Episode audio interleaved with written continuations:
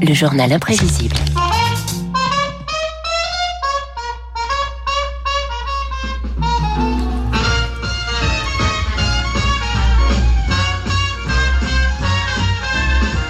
Bonjour Augustin Lefebvre. Bonjour David, bonjour à tous. À la veille du week-end de Noël, un journal imprévisible consacré aux chansons de Disney. On entend un extrait de la bande originale des Aristochats. Ces tubes qui ont bercé notre jeunesse et peut-être aussi celle de nos enfants, voire de nos petits-enfants.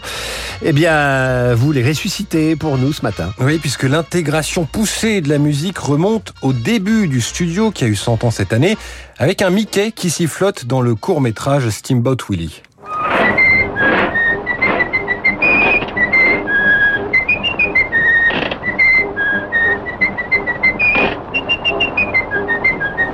Car Walt Disney est passionné de musique. Il a conscience de ce qu'elle peut apporter à ses films. Il tentera même de convertir le grand public à la grande musique avec Fantasia. Quelques années avant, il intègre sept chansons dans son premier long métrage Blanche-Neige.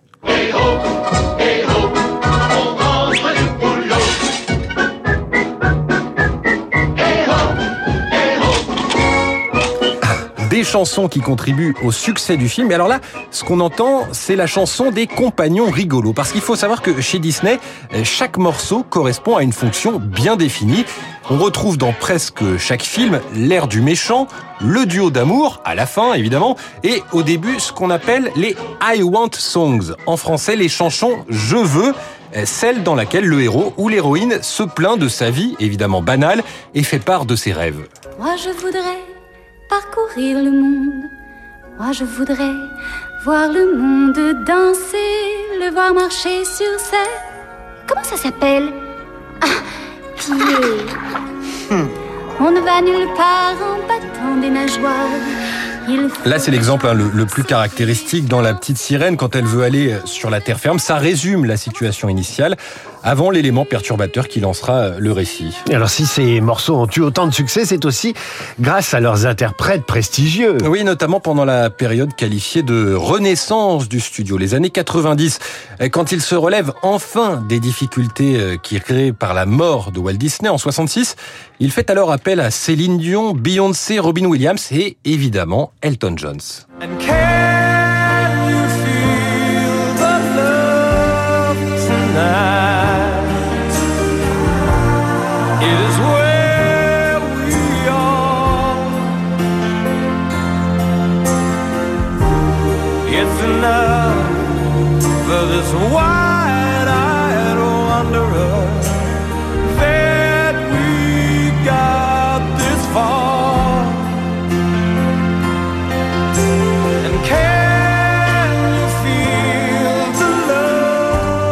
Ça, euh, c'est le royaume Elton John. Can you feel the love tonight? L'amour brille sous les étoiles en VF.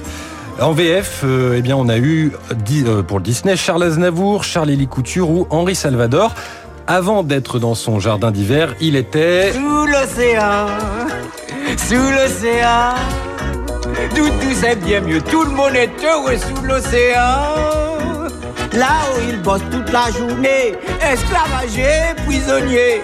Pendant qu'on plonge comme des éponges sous l'océan. Dans cette liste des interprètes en version française des chansons Disney, il y a un nom plus étonnant, celui d'Edith Piaf. La Môme chante pour Les Mômes en 46 dans un court métrage qui n'a pas marqué les mémoires, l'histoire de deux chapeaux amoureux. Oui, mais chance, entre dans la danse, cela devait venir tôt ou tard. Alors Edith Piaf chantant dans un film de Walt Disney, ben vous me l'apprenez. Eh oui, ben j'espère apprendre des choses à nos, à nos auditeurs également. Euh, ces interprètes prestigieux, on les retrouve aussi dans ceux qui reprennent les chansons de Disney, puisqu'évidemment elles ont eu une influence au-delà des cours de récréation.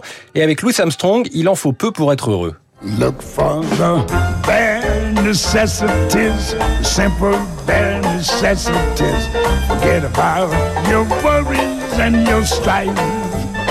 I mean the bare necessities, the Mother Nature's recipe.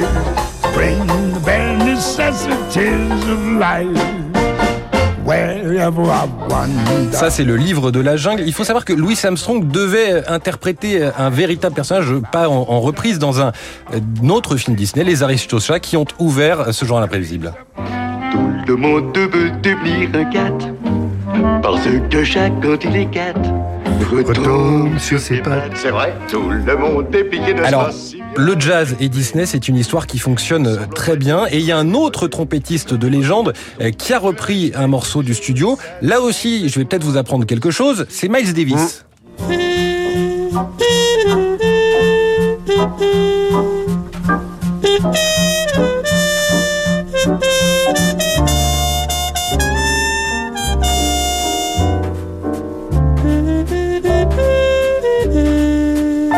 Un jour, mon prince viendra, devenu un standard du jazz. Ces chansons Disney, à chaque fois, elles tentent de trouver l'équilibre entre la mode du moment et, et le classicisme intemporel. Pour ça, le studio a toujours euh, collaboré avec des spécialistes de cet équilibre, les compositeurs de comédie musicale. Le dernier en date, c'est Lin-Manuel Miranda, superstar aux États-Unis pour Hamilton. Il a signé le plus gros succès de Disney. Et oui, ce n'est pas euh, libéré, délivré que je vous épargne hein, ce matin. Merci. Ça s'appelle We Don't Talk About Bruno. C'était dans Encanto il y a deux ans. Yeah, your dreams. It's so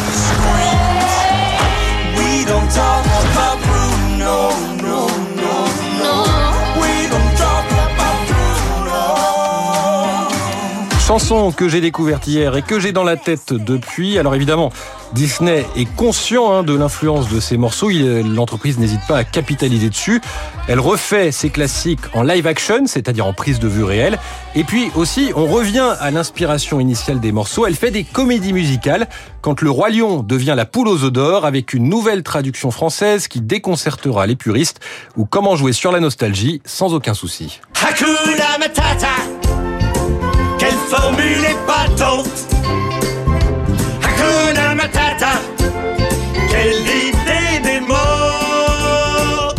C'est vivre sa vie en faisant ce qui vous chante. Ben, je vous laisse vivre votre vie, Augustin Lefebvre. Merci de nous avoir mis euh, dans la tête ces airs inoubliables. Le journal imprévisible à retrouver sur l'appli Radio Classique. Et voici qu'entre David Barou dans ce studio sur l'hymne de l'UEFA, lui-même inspiré par l'œuvre.